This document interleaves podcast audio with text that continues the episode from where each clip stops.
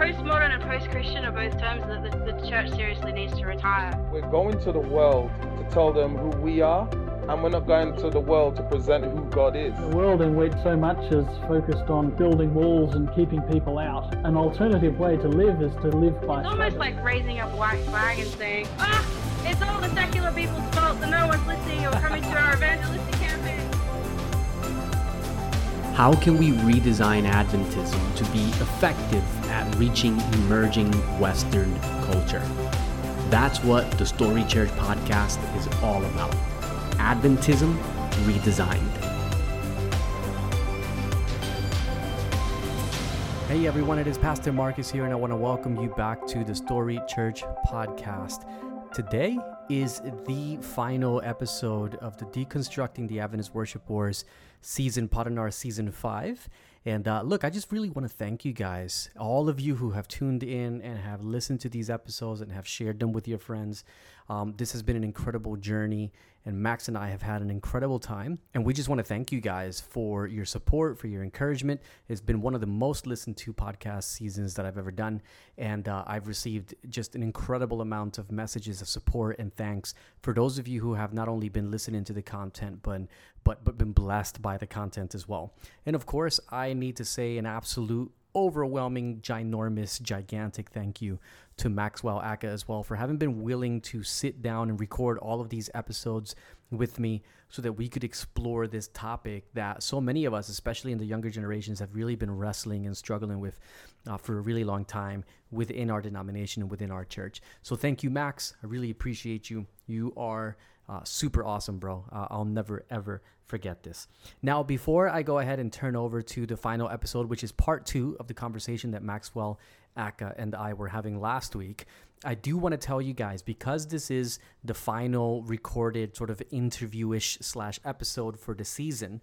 Um, there, there won't be any more episodes coming out after this. We wrap up the conversation in this episode. However, there is a Q&A that Max and I will do in the new year.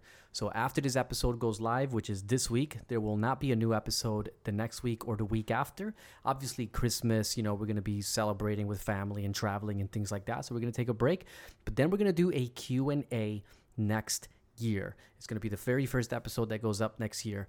And uh, look, if you have any questions whatsoever that we have not explored in this season, or maybe that we touched on but we didn't fully, you know, scratch the itch, so to speak, please send those questions to me.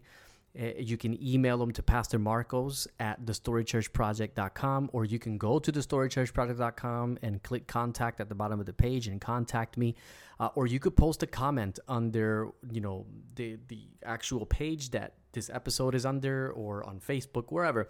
Just let us know what your questions are so that we can address them in that final Q&A episode. And with that final Q&A episode, uh, Padanar Season 5, Deconstructing the Adventist Worship Wars will be officially concluded and complete. So please, guys, if you have any questions whatsoever, anything, anything ever so slight about this topic that you wish we could have touched on a little bit better or that you're still confused about, please send those questions through. There's lots of different ways that you can send the questions through. So don't miss this opportunity. This is going to be posted in the new year. And uh, so please, guys, send those questions through. Okay, with that said, I am going to flip over to the episode. I hope you guys enjoy the final leg of our gargantuan conversation on this topic. I pray that you're blessed. And I want to wish you guys a super incredible Merry Christmas and a Happy New Year. We'll see you guys next year you know? Yeah. so yeah. anyways all right throwing the ball back at you. Yeah so i mean all of this th- this like network of ideas that we're we're painting here um again like this can be really upsetting for people because i think like we haven't talked a lot of music stuff yet. We're talking a lot about like ellen white and how do we understand her and like little tidbits about things that she said or things that happened to her. But really i think understanding her and understanding how to interpret her is really the linchpin issue for this whole conversation. Everything else is is secondary to that. And there there are good like points to make, but like really everything else is secondary to being like are you actually reading her carefully and reading her the way she wants to be read? Um, I know QOD questions on doctrine can be a a hot button for some people.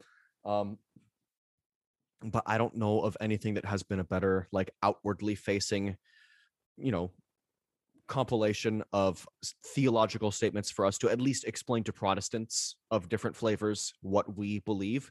And in the section in Questions on Doctrine on Ellen White and her relationship to Scripture, one of the things that they point out is that essentially, theologically speaking, we think of Ellen White's writings in the same way we would think of, say, like the writings from Paul that we don't have, like those letters from between First and Second Corinthians, or uh, the prophecies of someone like Agabus from the Book of Acts, or the prophet Nathan, because apparently he wrote a book.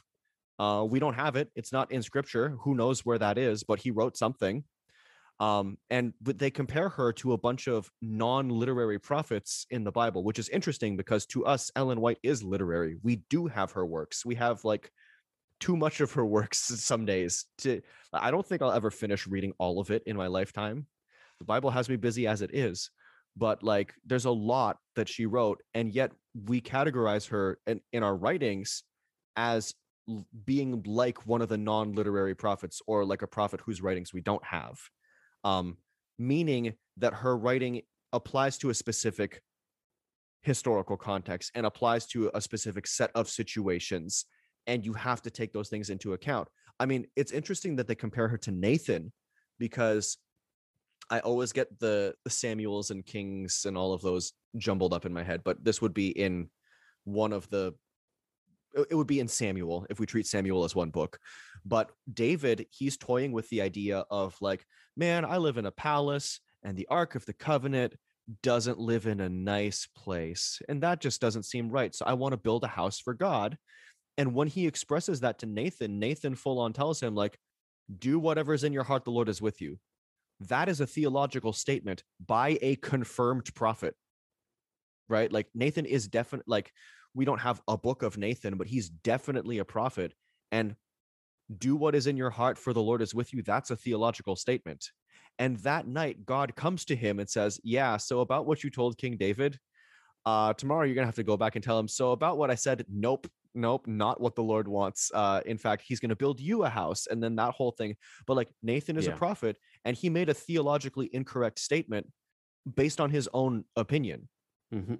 right? Like that is, that does not disqualify him as a true prophet. True right. prophets, they're not using the gift of prophecy 100% of the time Yeah. right It- Exactly. so uh, all of these things are important for people to consider and i there's a part of my brain that wants to be like oh this is all preliminary stuff this is all ancillary like whatever but i i really think that there's a lot of people who have never had that presented to them before as Mm. like something that's part of the adventist theological literature as something that's like part of our official statements that we've made as a church right Mm. qod was like the 50s or 60s Yeah. like that this was in our adventist theological bloodstream before we'd even fully reckoned with like ellen Mm. white's literary whatever you know what i mean That's right. so yeah, yeah. like we have known this and this has been in our theological dna and somehow it just doesn't filter down to the pew for whatever reason so i do think it's it's useful for us to go over these kinds of details because once you have some of this on board i think it's much more difficult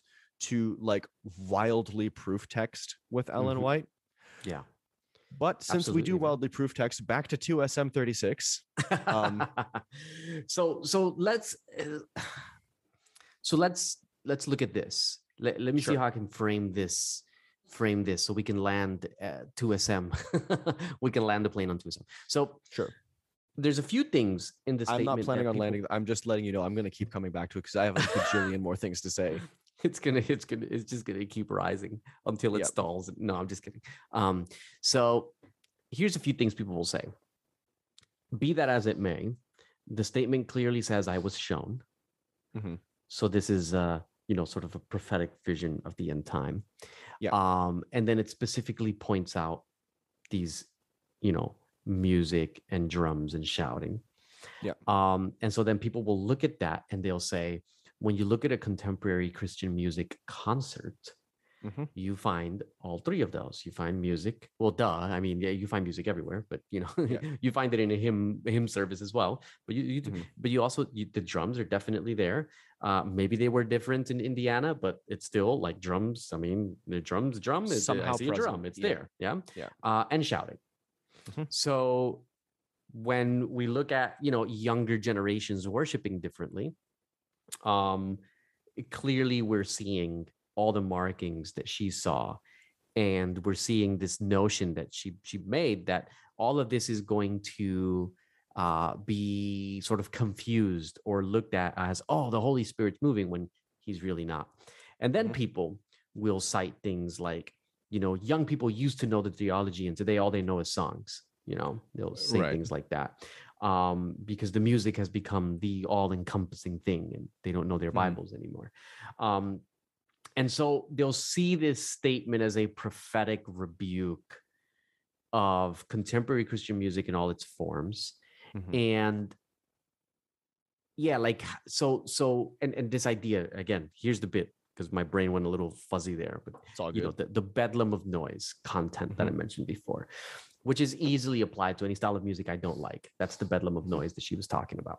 So if we take you know obviously context and history and personality into account we're still left with at least a, this basic framework of music is going to be used by satan at the end of time um, and it's going to be used in such a way to lower rational thought and bolster emotive experience at the expense of rational thought. That seems to be at least the basic framework. Now, for me, I don't know how I'm really interested in seeing how you work this out because for me, that doesn't bother me because I agree.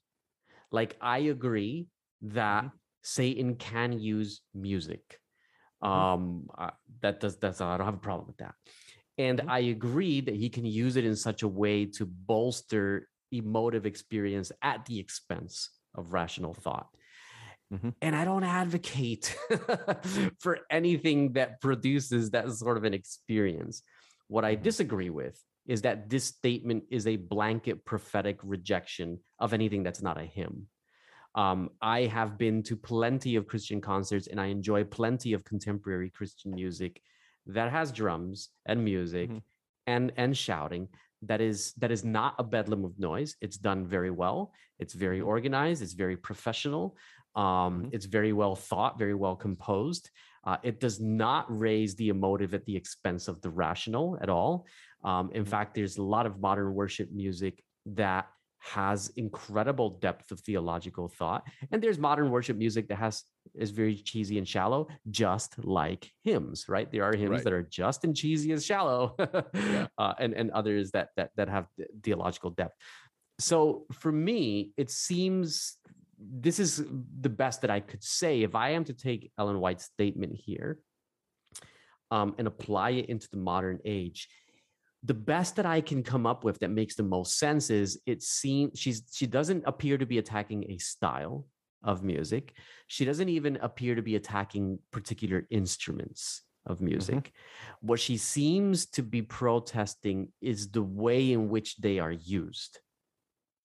That there is Yes. a way of using these instruments, and style doesn't even come into the picture here. It's just the use of the instruments. There's a Yeah. way of using it that can that can be detrimental to a person's spirituality. And as a fan of contemporary Christian music and Christian hip hop and you know Christian rock and all these things, I totally agree. You know, I'm like Sure. there is a way. Uh, what, but again, what I disagree with with like the, the like the conservative or traditionalist is I I think, and I, I think you made this point earlier very very well, uh, and it was mind blowing. I was like, boom, um, that that way of using music that can be detrimental, clearly from the context of Indiana, shows us that that way isn't dependent on a style. Yeah. because the music they were singing then was hymns. Yeah. So whatever the way that is problematic, it can happen within a hymn-based environment, and so clearly it can happen within any environment. Um, Mhm. which then obviously invites the opposite conclusion that there is a way of singing the hymns that is ennobling, and there's a way of doing any sort of any style of worship that is ennobling in a way that is problematic. Um, so yeah, that that's how I understand that statement and, and sort of apply it in a way that says what this invites us to is whatever style of worship we are using and and and we need the different styles and you know different cultures and different expressions that's all right but whatever style of worship it is we're using there are certain principles that seem to be at play. One of them is at the very least one of them is to be building up the mind rather than just you know emotionally unregulated experiences. Yeah. And I can dig that. Like I'm like I agree. You know, like I, I don't I don't you know like I don't believe in emotional dysregulation as a as a Sure. thing. Um, and and likewise for the for the music to be done in a way that is actually composed and intelligent. It doesn't mean it's classical music. It doesn't mean it's hymns. It can be any style of music, but there is a way of Mhm. doing it that is composed and smart and artistic, and there's a way of Mhm. doing it that's cheap. So that's Sure. the way I understand that. I don't know, like maybe you disagree or maybe you have nuances that I'm missed, but go for it. You're going in the right direction. I think the the problem that happens for a lot of people, myself included sometimes, is that we overfixate on the music part of it and we often don't think about the things that aren't music that are part of music, which is a weird statement. There are things I'm that intrigued. are part of the experience of music that aren't the music, which includes things like cultural assumptions, symbolic meaning, interpersonal relationships, philosophy, theology, literally all of the subtopics that we talked about previously in the the podcast. Everything else is also a factor. Something that is very important. I want to talk about um, you know, necessary and sufficient conditions.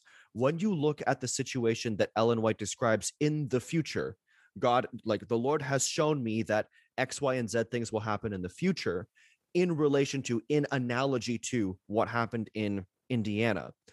You have to take into account that there is more to the exercise of listening to music than just the music.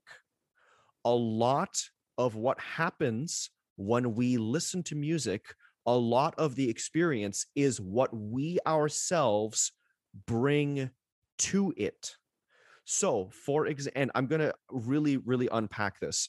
Um, credit to Adam Neely, if you know the music YouTuber. Again, I reference him quite a bit, but he did a whole video, actually, a couple videos in a series on why he, as a jazz fusion bass player, hates contemporary Christian music.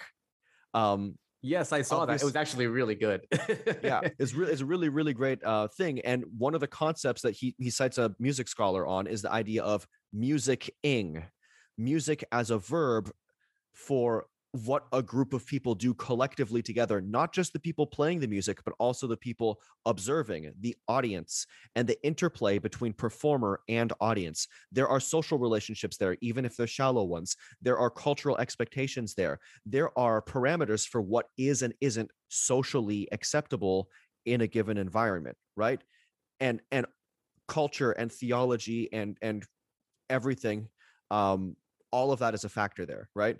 I'm going to try to move through this more quickly so that we don't get like, you know, sidetracked with the amount of time we have left, but thank you for the heads up. Um so in the context of Indiana in 1900, part of the situation was the holy flesh movement, right? That's a part of, that's a huge part of the context yeah, There wasn't- right. like so it, interesting thing um there's a there's a long conversation that uh happened over email between Eugene Prewitt and um David Asscherick Yes, I actually linked well- that in one of the previous episodes where we did the, some resources. There's a link where you can download their, their dialogue. Yeah. um i'm gonna actually start referring to Eugene Prewitt uh, quite a bit now because he's actually been an interlocutor of mine of sorts he left a few comments in various spots on like the i believe bible pages where reframe adventist worship was up and one of the lines of thinking that i saw him use in this email exchange as well as in my comment section was like okay so it, it you know in indiana is it uh is it the music that's leading to the bad theology or is it bad theology that's leading to the music? Because that seems to be the two sides and the more progressive side is going to be like well it's just the the music was caused by their bad theology. That's not my argument at all. My art well kind of but not in its fullest sense there is a circular relationship between the theology of the people present, the culture of the people present, the social relationships, the social expectations of the people present, and the music. Those are in a constant loop, feeding each other, right? You come in with a set of expectations of what can I wear to this event? How can I behave at this event? What kind of singing is appropriate for the audience at this event? That guy is doing it pretty loud. I can do it louder now the band is playing back at us louder because they're getting energy from us. All of those things are factors. What the audience brings as participants even just like smiling back at the performers can do a hu- huge things to how the music is actually performed right? I don't think people realize this like playing to a dead audience is demoralizing. Like if you don't get some kind of positive response even like a light applause like at the end of a song like it can be demoralizing it can actually affect how you play the audience can kill the momentum and the energy of the performance just by being a bad audience or by being unimpressed or whatever right so it's everything you you can't say like oh music sufficient condition for the senses of rational beings will become so confused that they can't be trusted to make right decisions. No, no, no, no, no, no, no. That will not ever happen to someone who was not ready to already become completely irrational in a musical context, right? And and that's something that I don't think people consider. It's like there are necessary and sufficient conditions. The presence of drums is not a sufficient condition for absolutely losing control of yourself. Obviously, we've debunked that from a historical, from a psychological, scientific, whatever point of view. But interestingly, the presence of drums is also not a necessary condition for that kind of thing to happen. For example, there's this crazy clip online. I'm pretty sure it's still on YouTube. Um, I don't know where the original source is because it's one of those things that's been like on the internet since like before YouTube understood like having lots of pixels. Okay, so it, it's an old old clip. But uh, if you Google or if you if you search on YouTube "crazy white people church," you can find um, this clip, and it is a predominantly white church. Um, you you can listen to it. They're they're singing a song.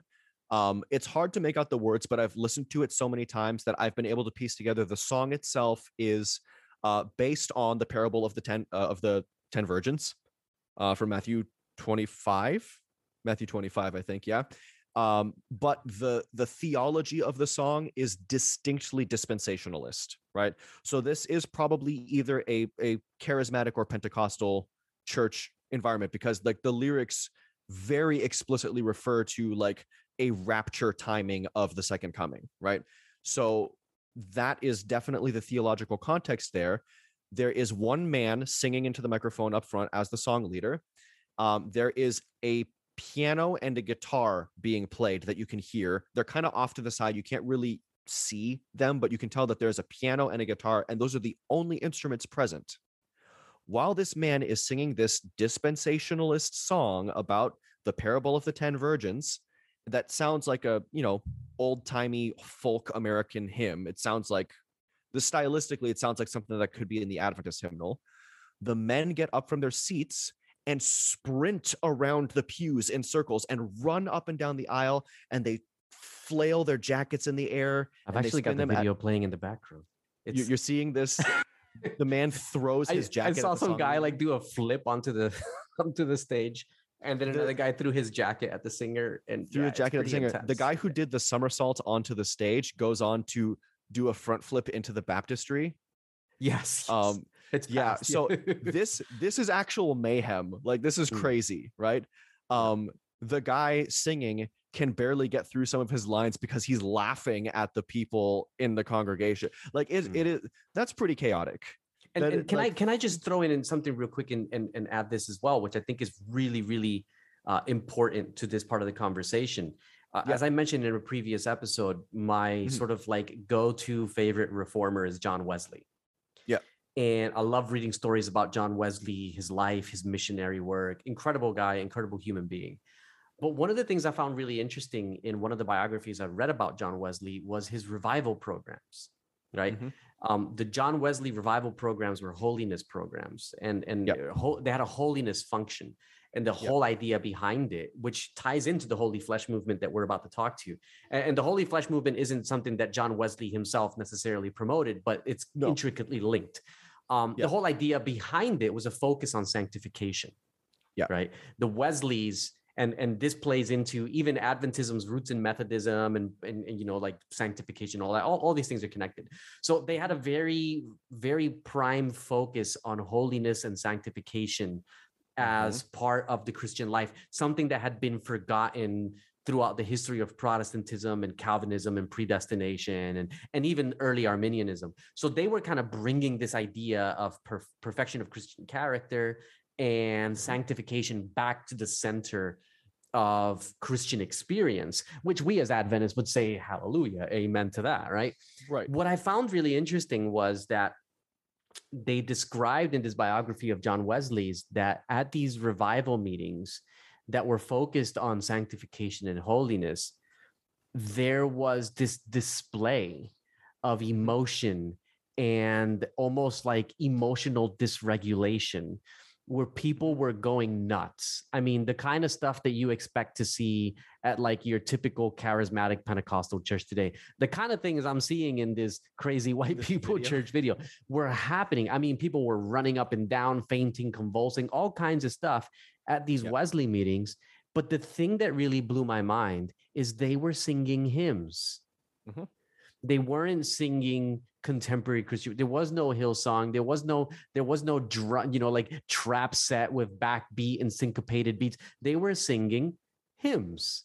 And Yep. people are like flailing off of their pews and acting all kinds of wild, you know. And I remember reading this and thinking, uh, growing up in the Adventist church, I've always associated that type of behavior in a worship setting with modern styles of worship. That modern Right. styles of worship are responsible for causing this type of mayhem. And yet here I am reading a biography of John Wesley in the 1800s where this kind of music didn't exist yet. And you've got these meetings where people are singing hymns, uh, some of which the Wesleys themselves wrote that we still sing today. And Right. they are flipping the script. I mean, you know, like just Yeah. absolute mayhem. And so I realized at that moment, it's not the drum's fault.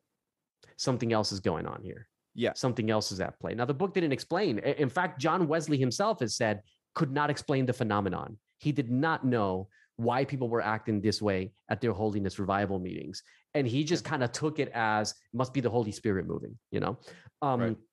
but what it clearly showed was you can't blame the style of music for that. Something else is going Yeah. on, and I think that's what you're describing with the Indiana camp meeting. And, and mm-hmm. Lilianne Doukhan talks about this in her book In Tune with God, where people ask mm-hmm. about like, does this style of music possess people? It's like there has to be a social and ideological sort of thing already happening beforehand, before Yeah. you show up at the event that predisposes you to, you know, being taken or possessed by the music, so to speak. It's it's not, you can't just like if someone's playing drums at church, you're not going to magically be possessed. Like it just doesn't work that Yeah. way, you know. So, anyways, Yeah. go on. I just I just thought I'd throw that No, in there because I saw the linkage really really well. No, that's that's really good. And like it, to kind of elaborate on that last point you just made, like even when they've gone into like other cultural contexts and they've gone into say like a West African context where there is actual like it's part of the religious beliefs to say no i am communing with my ancestors like i am being overtaken by a different spirit right now. Interestingly the musicians and the drummers don't go into a possessive trance state because if they did they would stop playing right? And so it's it's not their job right now to give themselves over to that impulse and so they refrain because it doesn't just Christian Berdahl uses this language where, like, when the beat comes in, your frontal lobe is gone. Obviously, he can't mean that literally, but he's being hyperbolic and he's saying, like, you you lose the ability to make rational choices. That's completely false. People make rational choices all the time in the presence of like music with a beat. That's like you have to make a rational choice as to whether or not to give yourself over to how the music is making you feel and you also have to make choices called interpretation because music is art you have to also partially decide how the music makes you feel um so that that's a big part of it right um yeah, look, a, a perfect example of that. Just sorry to jump in, but just some No, no. some of these things just come at the.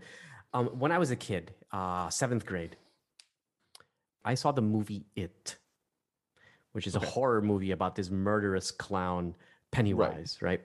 Yeah. Um, that movie really traumatized me.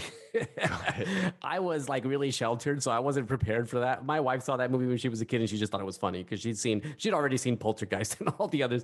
Like this was like the first horror movie I ever saw. I couldn't sleep for two weeks, man. It was so bad. Got it. But there's an interesting experience that happened. There is a classical music piece that's played in that movie. Mhm. And I don't remember the name of the classical music piece, but it's kind of like the signature song of the film.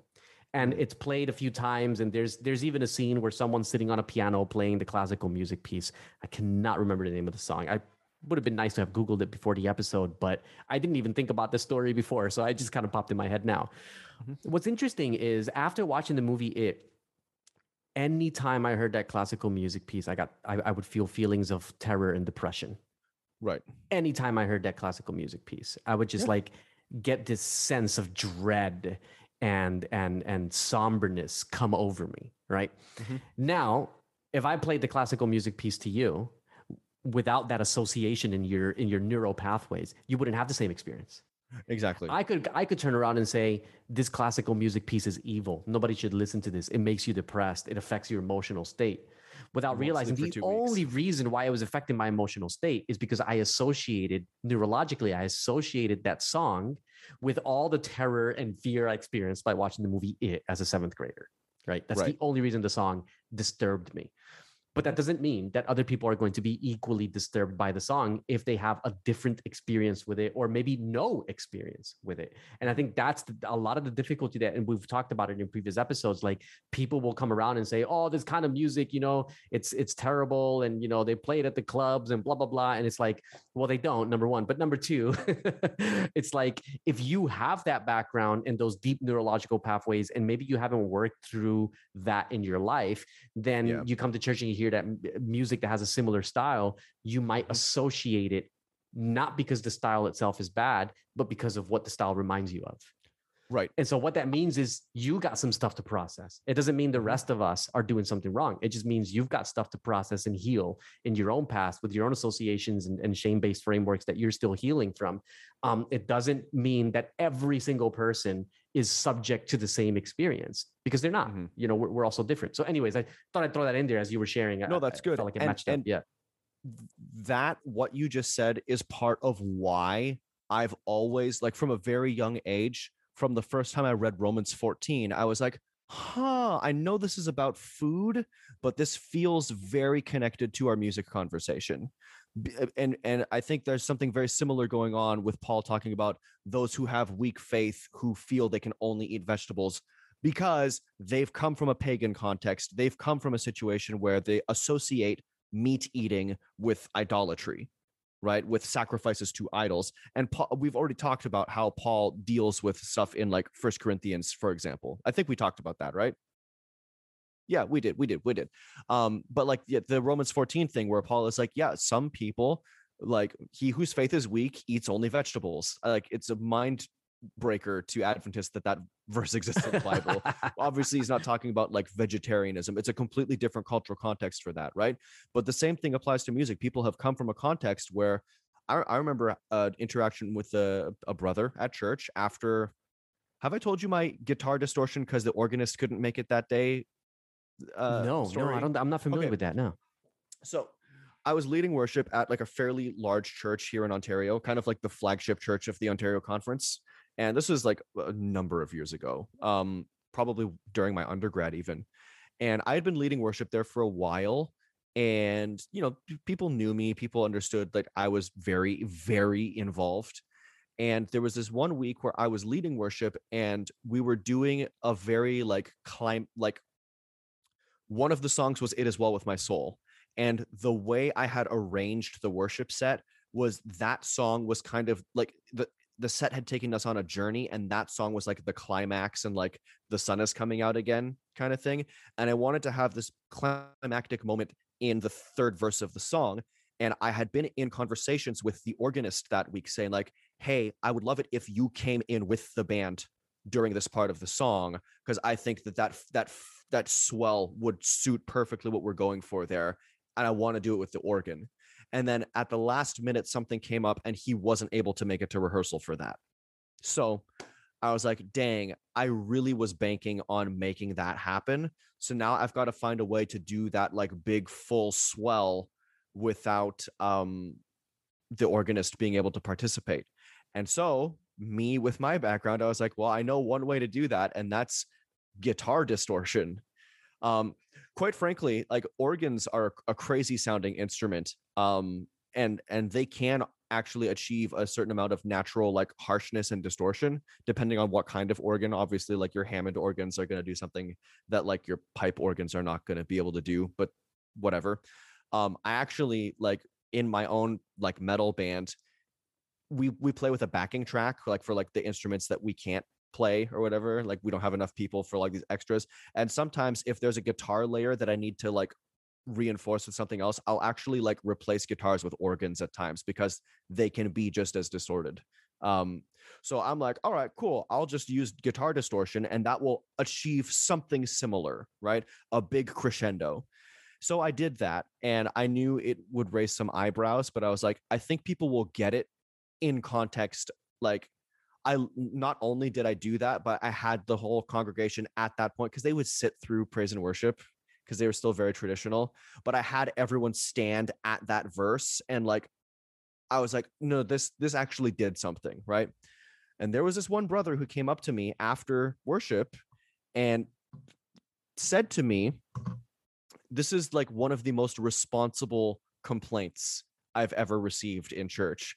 Like this to me, like if I could only receive complaints like this for the rest of my life, I would just be like, I love people who complain to me about my music because they're so responsible. He came up to me and he said, like, I love what you do. I love your heart and your involvement. And I think what you're doing is important. I used to listen to a lot of heavy metal back in the day. I used to listen to like hard rock music while I was doing drugs. So when I hear the sound of guitar distortion. When I hear the sound of guitar distortion, it takes me to a time in my life when I was far from God. For me, could you refrain from using that sound in the future? And I never used guitar distortion at that church ever again because he worded it like that.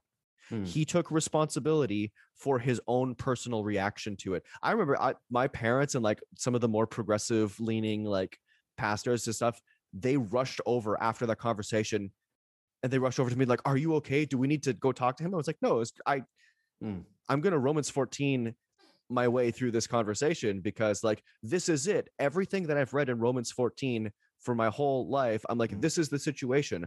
Like, do not put a stumbling block in the way of the weaker brother but he was willing to own that in that situation like he was the weaker brother and i was like i fully completely absolutely unreservedly respect that like yeah. without hesitation like i have so much respect for that because like you did not universalize your mm. experience you yeah. you understood that it was related to your history and i love that i can have that personal connection with you that yeah. i know part of your story and i know that it's actually meaningful for me to refrain from something for your sake for your discipleship for your growth as a person yeah. right and and to me that's really what it comes down to um if i'm not mistaken uh Loren Seibold, i don't even know how to pronounce his name properly but adventist today um he wrote an article that I think is very interesting um, called The Tyranny of the Weaker Brother. And it points out one of the flip sides of the Romans 14 situation, which is that, like, you can't always play the weaker brother card. Like, not everything it gets to be a stumbling like just just because something is your preference doesn't mean you get to say oh that's a stumbling block sorry you can't do that at all yeah, in yeah. front of me right like that's at right. some point there are scriptural limitations to that right like paul would not probably accept it if Peter said, like, well, I don't know, Paul, sitting with Gentiles and eating with them is a stumbling block for me. Like, I think Paul would say, sorry, you don't, then your stumbling block is stupid. Sorry, you have Yeah, to yeah. get over it, right? Like, so I, I, you and your circumcision guys, like, you have to get over it. I'm sorry. Or you have to learn how to grin and bear it. Like, there are limitations to it. So I don't want to like write a blank check to everyone who wants to play the weaker brother card That's right. Yeah. And you can't control what everyone does all the time including when you're not around or at a church you don't attend like the there's there's limitations to these things but this is why we do ecclesiology right like right. so we can learn how to manage these things um so that's my story about the my that's my romans 14 story Yeah. um and I think that's great because Yeah. in fact, and I want to revisit that story when we do the Q and A because one of the questions that I got was like, you know, when it comes to corporate worship, like what are the like, you know, how do we balance it out? Uh, Yeah. So we'll talk about that when we do the Q and A. But I think that that example that you shared is a really good one because you know, like we- we're we're not advocating even throughout this series. Hey, those of you who have heard this and you're like, oh yeah, you know, contemporary Christian music is a you know biblical and legitimate way of praising God. So I'm gonna go back to my home church and like start a war and say, screw you, we're doing it, you know, and like hurt a Yeah. bunch of people along the way because it's not what we're advocating for at all. Um, and I, I think the story that you just told us like really encapsulates that beautiful way of saying like you know here's here's an example of how we can honor one another because he was honoring what you're doing you know Yeah. and honor one another and hold non-judgmental space for each other while also recognizing let's meet in the middle and let's let's make concessions for one another so that we can grow together because at Yeah. the end of the day um even if something is perfectly okay like i believe and like you believe with when it comes to styles contemporary worship styles Mhm. the context still plays a role in how we apply that in a way that then multiplies beauty and healing as opposed to division and and and, and chaos you know Yeah. um so we'll talk about that a little bit more in the q&a because that was one of the questions that came through um Yeah. but i want to come back uh just because i've got literally 30 minutes left and there's Yep. so i wanted to hit on two things as we close on this episode of adventist history and and ellen white and how those things play into this conversation. Um there seems to be and, I, and i've read this because you, were talking about prewitt's sort of like eugene prewitt's sort of contribution to this conversation. And and look i like a lot of the people that we've mentioned as well like i know oftentimes when we're having these conversations there's like a tendency like oh i don't want to like you know name drop and you know like because sometimes name dropping sort of sounds like a personal attack and so like i'd want to say just on behalf of you and myself like a lot of the people that we've mentioned like we admire you know like i have an incredible amount of admiration for um for for ivor myers.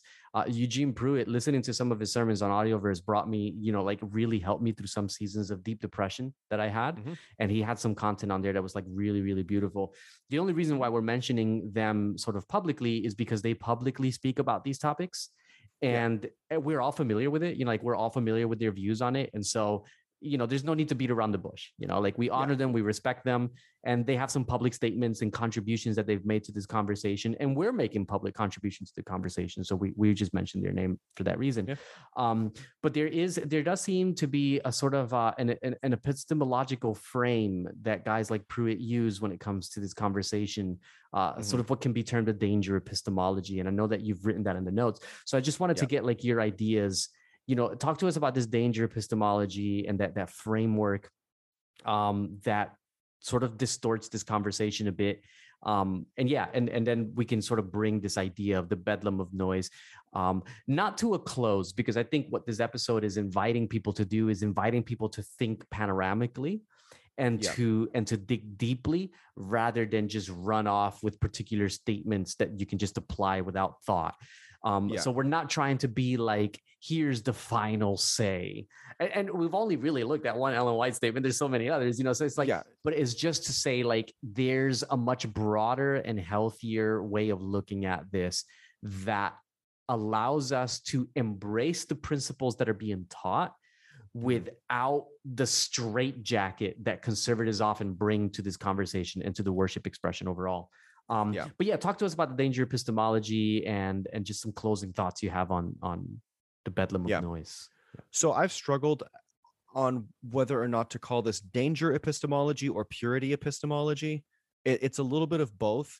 and it's it's well represented if you read the you know the article that you've linked on your site to the exchange between David Asscherick and um, Eugene Prewitt.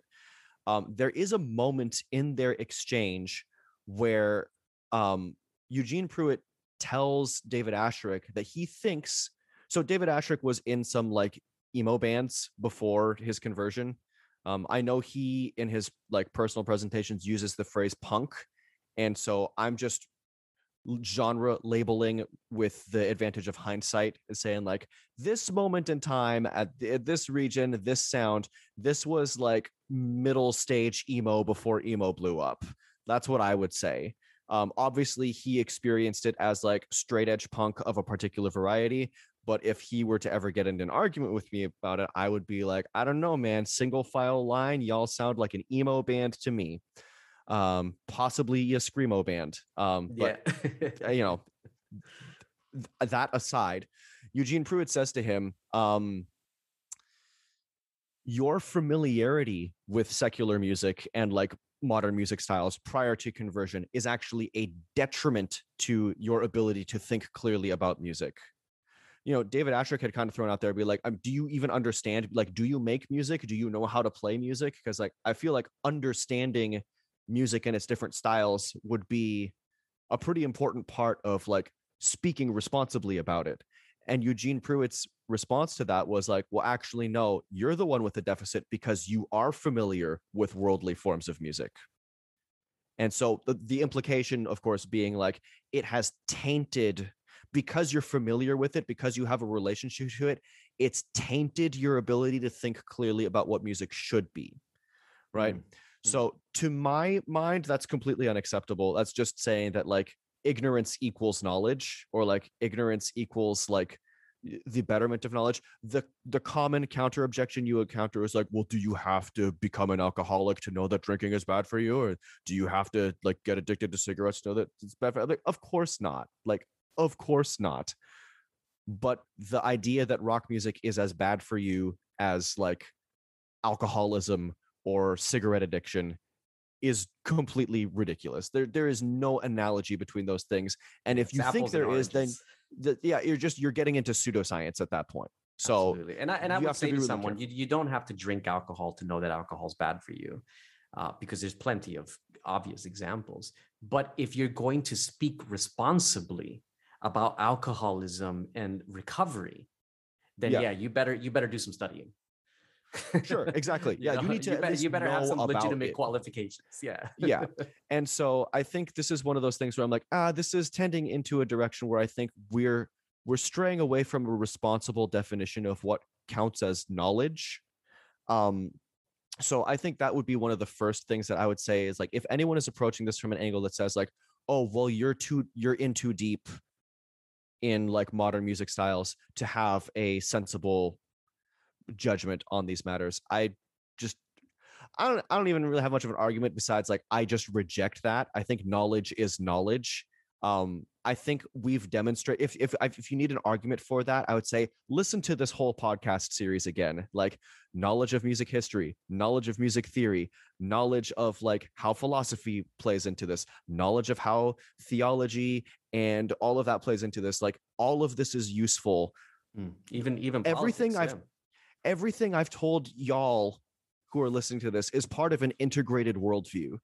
Mm. I don't know what else to tell you. Like all of these things that I'm telling you are processed through an Adventist brain.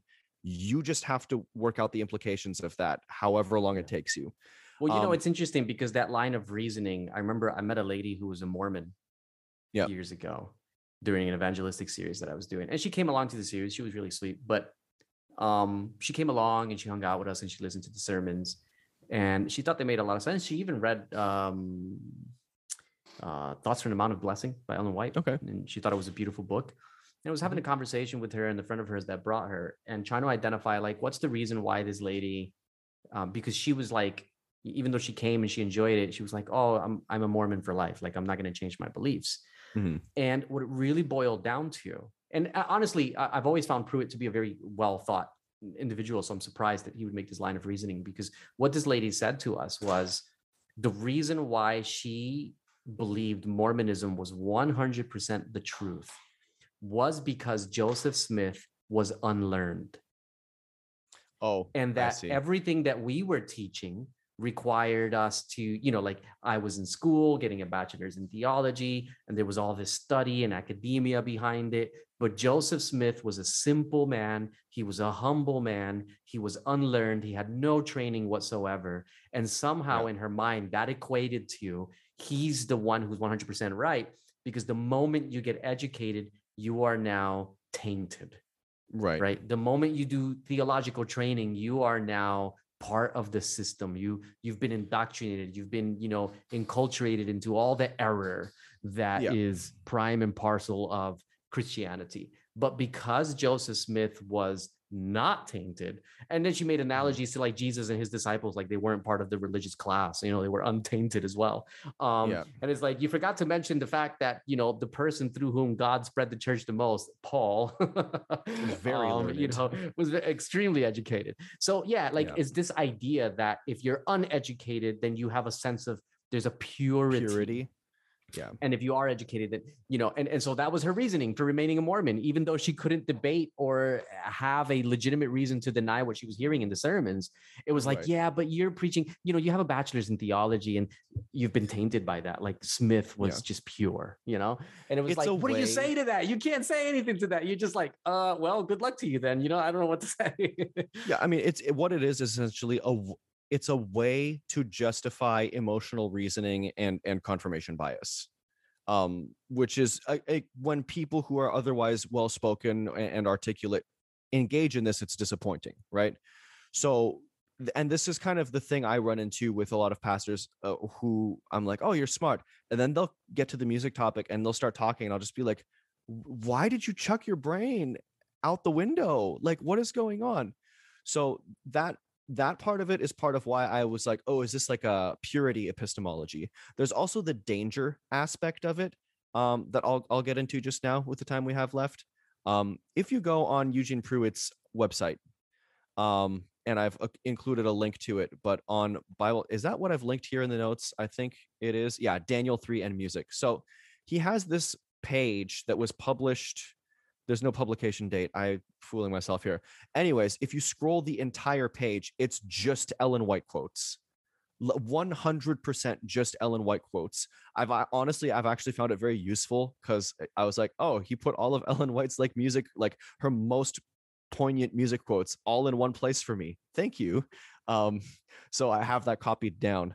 Um, but it's all of these. And what I think is really astounding is the fact that it's labeled Daniel 3 and music. And in the entire body of this, there is no reference or explanation of how anything here relates to Daniel 3. Mm. Now, the idea here, and I understand the Adventist mind well enough to know this, is that if you have 2SM36 in the back of your mind, something's going to happen. Music is going to be the devil's snare. It's going to cause us to go astray. Oh, that's like Nebuchadnezzar's golden selfie statue um, and the three Hebrew boys and all the musical instruments that were present there, right? Like that's it's really easy to go like, oh yeah, see, that's another time when music was used to get people to worship idolatrously, right? Um, now there is no reference in these Ellen White quotes as far as I've read them all. I don't think I saw any references to Daniel 3. So this is just completely an arbitrary association he's drawn up between them. Uh, what I found kind of infuriating is that there was like a couple quotes in there that are just like aggressively off topic. Like there's one quote in there about how like, hey, you know, if your kid, I mean, I'm paraphrasing Ellen White here, but the gist of what she says is, you know, if your kid is struggling in their main subjects in school, don't force them to like put a lot of time into like practicing an instrument. Daniel 3 where? Da- like Daniel 3 where, right? But what it what it is, I I'm I'm trying to think like, okay, how would I make sense of that like making this arbitrary connection? And I'm like, "Oh, okay. Um if I put this alongside some of these other quotes that like criticize people who put too much importance on music or are like over obsessed, maybe you could be like, "Oh, okay, so it's the the criticism is here like you're being idolatrous if you assign too much value to music in your life or you invest too much time into music in your life whatever right um And I'm like, okay, I can kind of see where that's coming from. And then the other part of my brain goes, Max, you remember that episode you did with Marcos where you talked about utilitarianism? Because that's just that. Um, it's just that logic coming in to have a heyday and trying to sneak in through a, uh, using Ellen White as a Trojan horse, right? So, you know, there's things like that where I look at these like arbitrary, completely like out of context assemblies of Ellen White quotes and just being like, "Oh, this is Daniel 3." I'm just like, "This is not responsible. This is this is not honest." Some of these quotes aren't even necessarily related and you're just like elevating them to the level of Daniel 3 as like next to scriptures and being like, "See, see, see this is what this scripture was about. It's happening. Now mentally import all of your 2SM36 uh, prejudices Yeah, into yeah. this passage right and i think that's just so transparently illegitimate um i i i had a more elegant way of like explaining that but i think you get my point right? And i don't know if this is just going to come down to a difference of intuitions but like I'm, I'm pretty sure one of the quotes in there is one that we talked about where ellen white is like oh yeah the angels sing soft all the time. It's like cool but check the bible because they don't sing soft all the time. That's what they showed you right? Yeah. so uh, like it's again don't check your brain at the door. You have to actually integrate your knowledge and like bring everything into consideration when you're reading ellen white and you do have to actually still use the bible. Like I, I don't know what else to say. So i'll come to i think what is going to be like my main final point. There's so many things i wanted to say but i don't think uh, i'll have the time for it just given the time we have left. I actually took all of the quotes that he had on that page and i categorized them together being like what what type of argument does this reduce down to? So there's a number of them where she her arguments are essentially about like frivolity and distraction et cetera et cetera right? And i think that plays into the like the the danger epistemology thing. But i would like to talk about um what i call the two by four in the sky argument. So when i was publishing more regularly the videos for reframe adventist worship eugene prewitt came into the comment section or you know i shouldn't assume maybe it's someone pretending to be eugene prewitt who happens to speak with the same vocabulary as him and be very concerned about contemporary worship infecting the church. I don't know. But came into my comment section and made this comment um basically saying like I don't need proof. I don't need scientific proof. I don't need like verified peer-reviewed proof for um modern music styles being harmful in the same way that I don't need peer reviewed scientific proof that it's dangerous to walk on a two by four suspended in midair.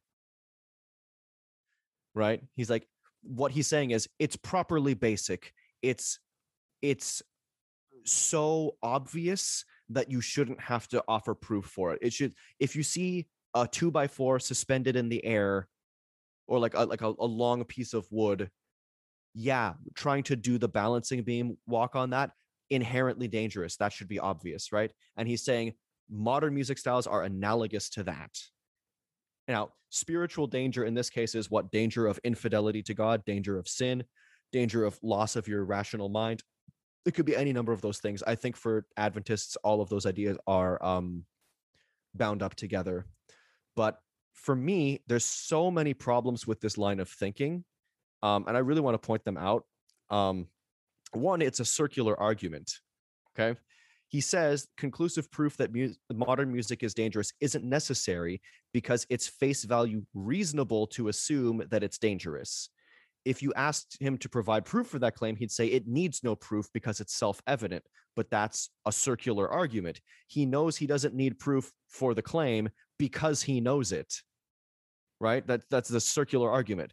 Um, yeah. This claim that is face value obvious, his claim that it is face value obvious that modern music is dangerous can be easily reversed. So you could construct that into some kind of valid argument, I suppose, right? Where you have a conditional statement and a consequent phrase. Like you could hypothetically do that. Um, you know, a, uh, I'll have to do the wording nicely when I have more time. But Well, maybe maybe you can do the wording as you think because you're talking about the reversal of the idea. It can work both ways, right? Yeah, yeah. Um, and- so and, I remember some years ago, uh, uh, a, a lady that we know um, came and visited us when we were still in Tennessee, and she said, "Oh yeah, I was um, I she and, she was white, and she says, "Oh, I I, I was at an African American church this past weekend. I visited an African American church, and she said to my wife, um, she said, "Oh, look, I had a good time, but I didn't enjoy the worship, you know, because." uh, African American people, the way they worship is, you know, it's very loud and, you know, lots of emotion. And, you know, I think all of that emotion, uh, it just like it, it masks the Holy Spirit. Like they, they feel Sure. joyful, but it's not really the Holy Spirit. It's the music and they feel excited, but it's not really the Holy Spirit. It's just the music. And, Mhm. you know, so basically the music is creating the experience and they think it's the Holy Spirit. right. And I said to my, I said to my, we didn't get into a debate, you know, because it was like sometimes you just got to know when it's just not worth your time, you know. Sure. Um. So, but I said to my wife after, I was like, you know, you can flip that. You can flip that so easily. That's how you know it's baloney because I can say to her, when you go to your church and you sing your calm, collective hymn, collected hymns, it creates the impression of reverence. It creates the impression of calmness. It creates the impression of serenity. But it's not really the Holy Spirit. It's your music that's doing that. So you see what I did there? I just flipped the script, right? Like you could say that about African American worship, and I can say it about European worship, like that your sense of the holiness and presence of God and Is the artificial. peace of God is just an artificial construct created by the slowness of your hymns. And it's like clearly this is a moot point. Like, you know, music Yeah. creates emotive experience in both scenarios, you know, like that doesn't make it bad, you know? So anyways, Yeah.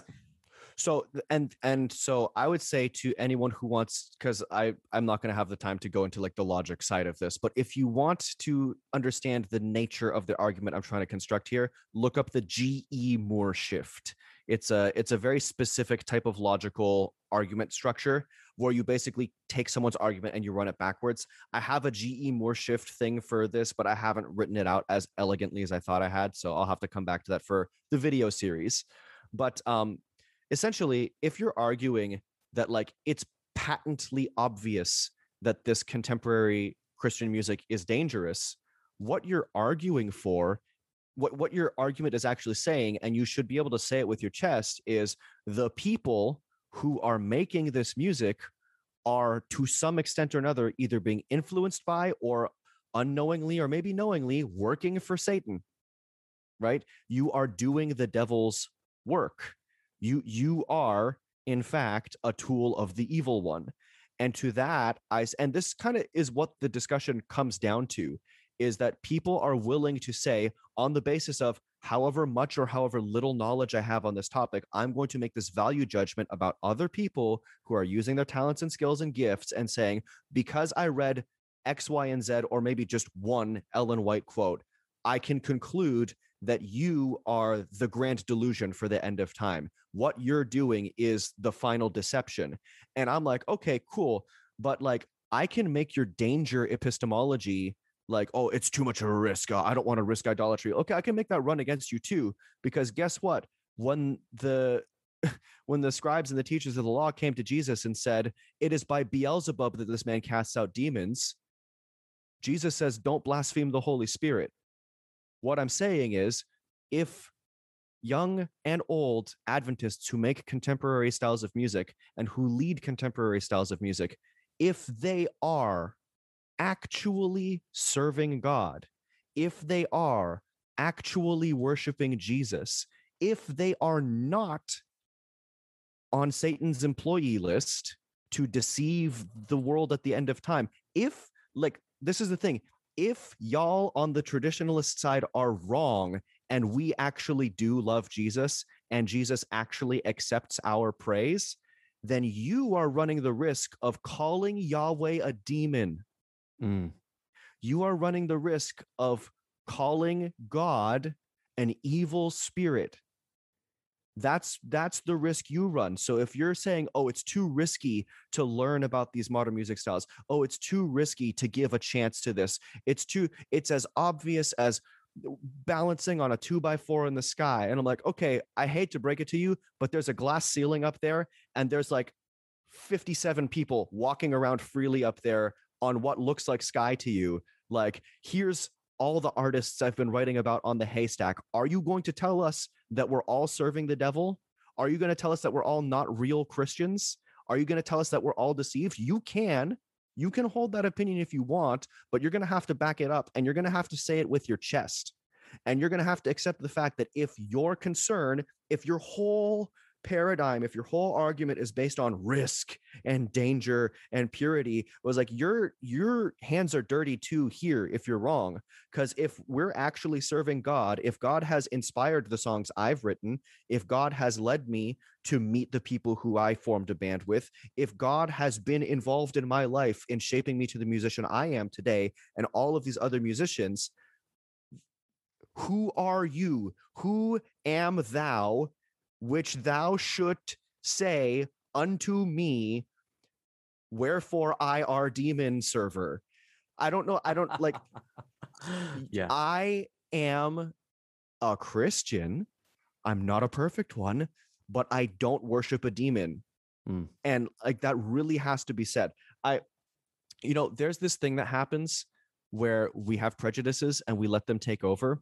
But like I know lots of Pentecostals who are real Christians. A lot of my friends, some of my bandmates that I play in other bands with, I play in a charismatic group, right? I remember the first time when I was at Tyndale, the first time I went to a Pentecostal church, I was so ashamed of myself because I'd asked my friends so many offensive questions about, like, hey, mm. is someone going to bark like a dog under the piano?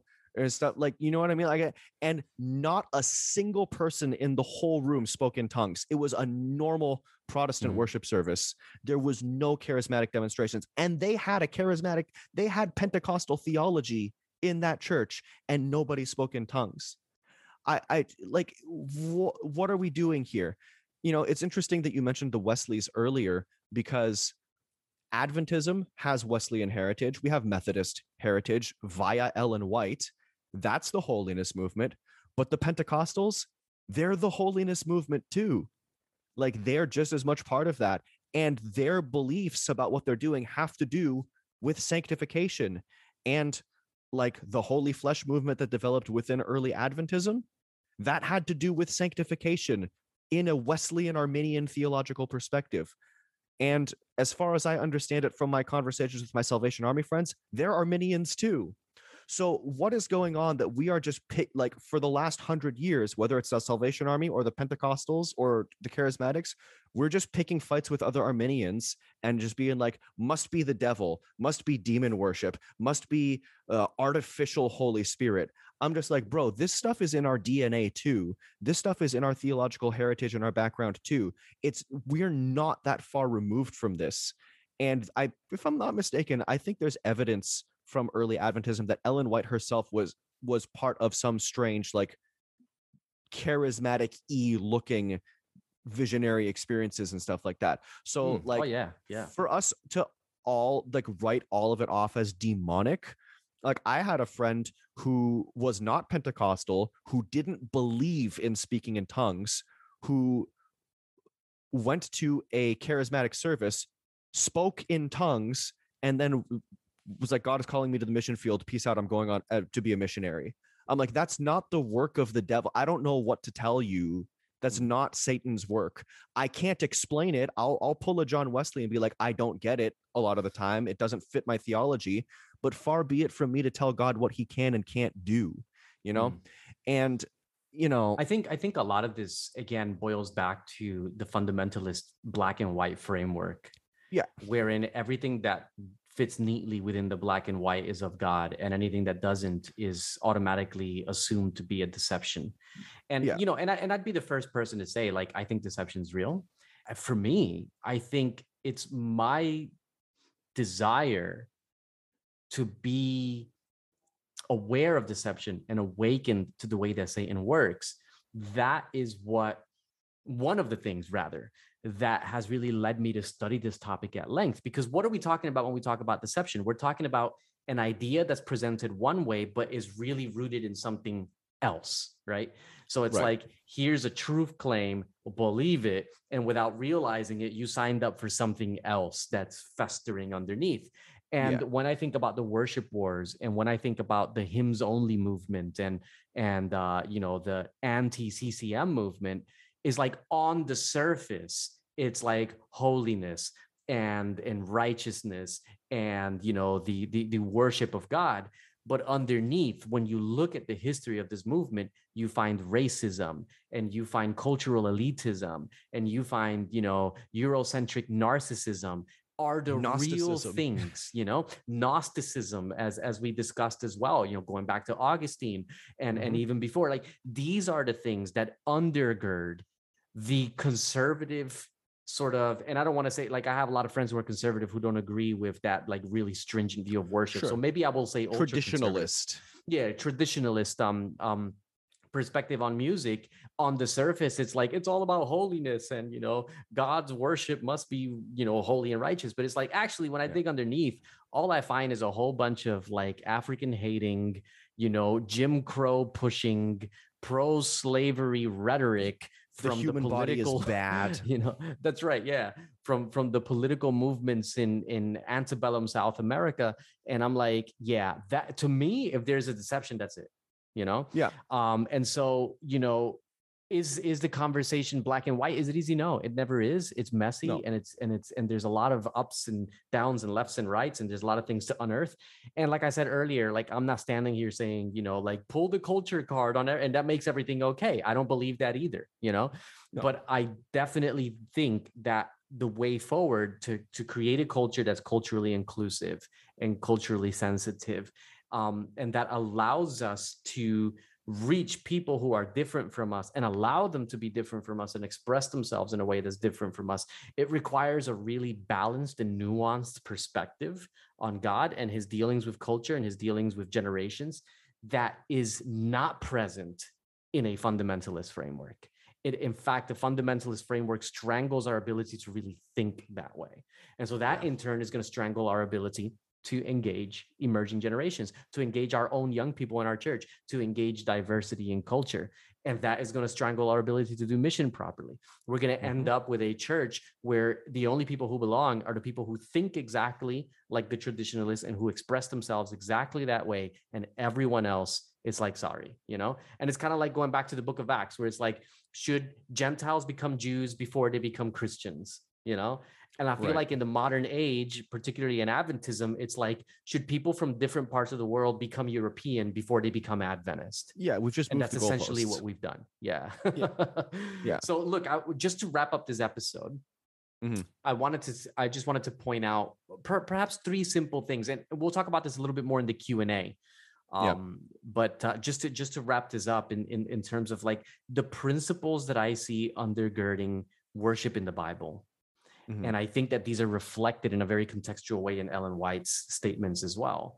Um, Mhm. You know, we come back to the idea of worship in, you know, between Cain and Abel, you know, the story of Cain and Abel. And the underlying principle that I see there is that proper worship should always point us to the reality of grace, right? That we are saved by grace, not Mhm. by our works. That's the underlying principle in the Cain versus Abel debacle, you know in in, Mhm. in the in the in the scenario with Moses and the worshiping of the golden calf. You know, it's like worship should always remind us of the God who delivers, right? The God who's brought us through, rather than distracting us towards some some idol. And I feel like in many ways the traditionalist perspectives on music do just that. They push us toward the idol of Europeanism and the idol of Americanism, and we Mhm. forget of the God who is present with us and present at every stage of culture and history and generation.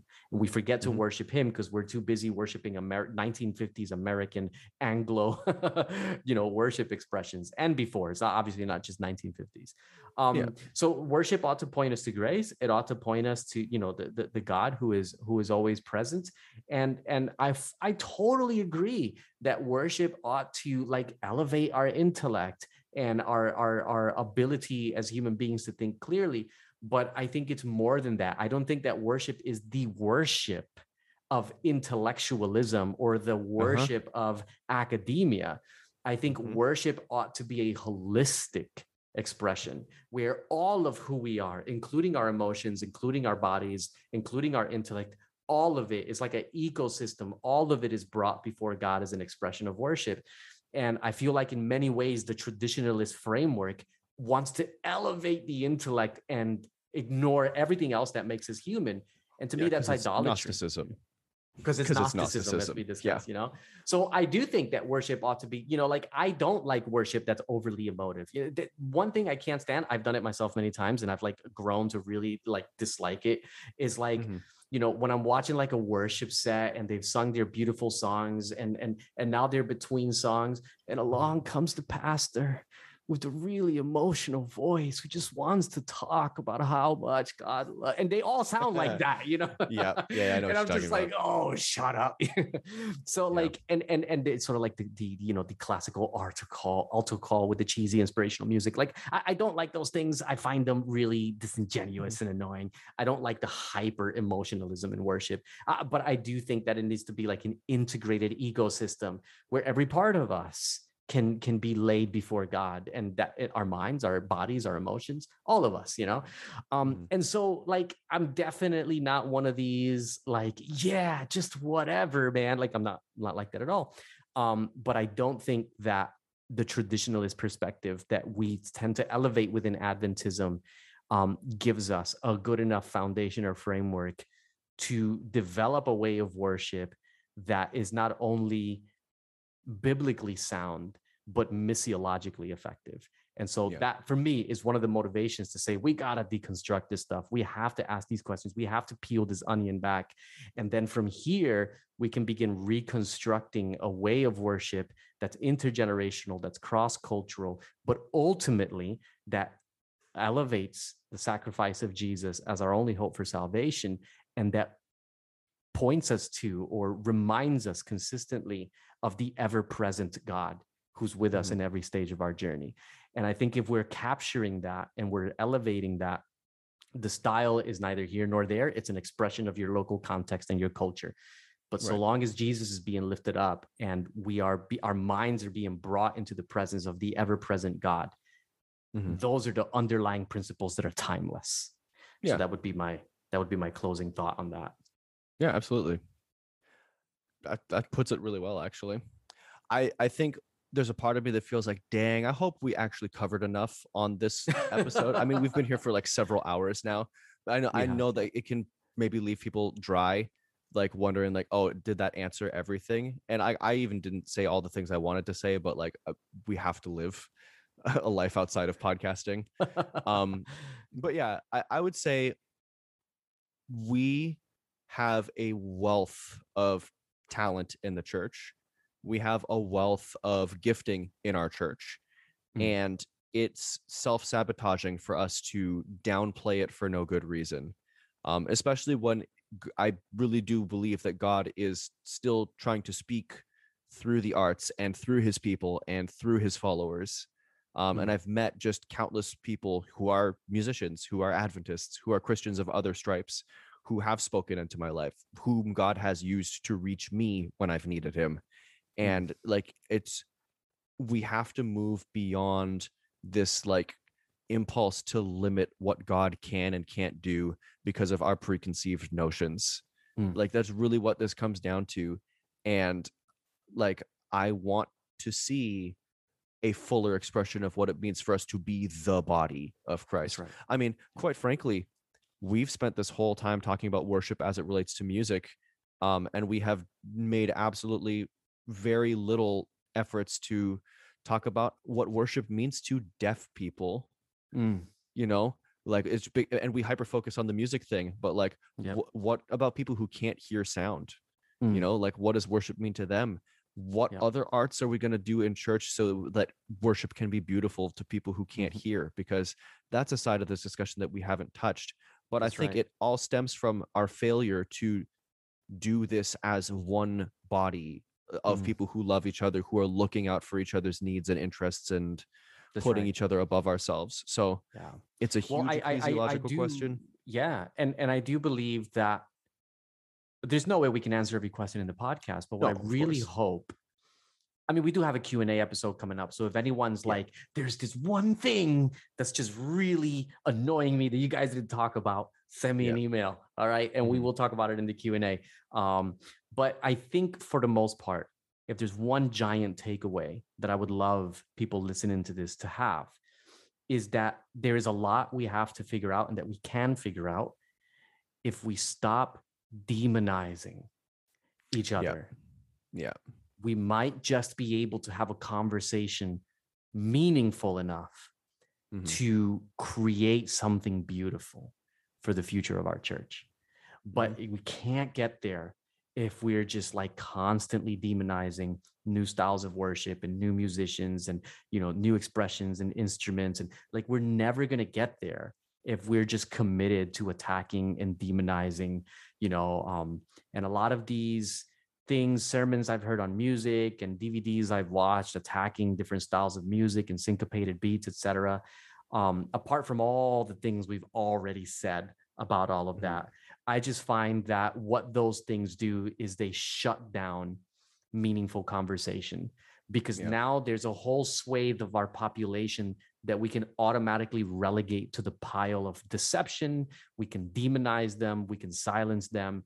And and and you can't have a conversation in a context like that you know No. so i hope at the very least it this series has enabled those of us who've listened to move beyond even if you even if you still don't like contemporary christian music and you don't want it in your church that's fine so long as we've moved beyond the demonization of the other to the Yeah. point where we can understand each other and have meaningful discussions i think we have achieved something uh something grand my But with that greatest said- and ultimate yeah i was just my final thought is that like my greatest and ultimate hope for what this podcast accomplishes is that for however many generations we have left before jesus decides to come back um i want coming generations of adventists to grow up in a healthier and more like rational and just biblical environment for themselves and their gifts than I did.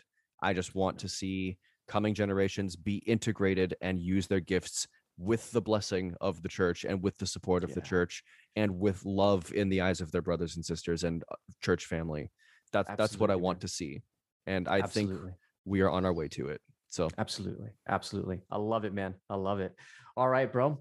Uh, we're going to go ahead and wrap this episode up. Uh, there is a Q&A coming up, so make sure you send your questions, guys. This is your one and only chance to barbecue Maxwell Aka with your questions. Um, so, so please send them through. And uh, yeah, thank you so much for listening and for tuning in. eviscerate me with your questions. Eviscerate Dis- Max. Don't be nice. destroy just like I I want to weep at your questions. So don't be nice, okay? But also, if you ask a question and it's obvious you haven't listened to the series, we're not even going to bother answering it. No. All right. Listen to the series. Yeah. because there's no point in like, you know, revisiting all that content. So, but if, if you've listened to the series and there's something that we didn't touch on, or there's something that you want to explore more that didn't make sense, then yes, we will take those questions. All right, guys, take care. God bless. And uh, we'll catch you at the Q&A.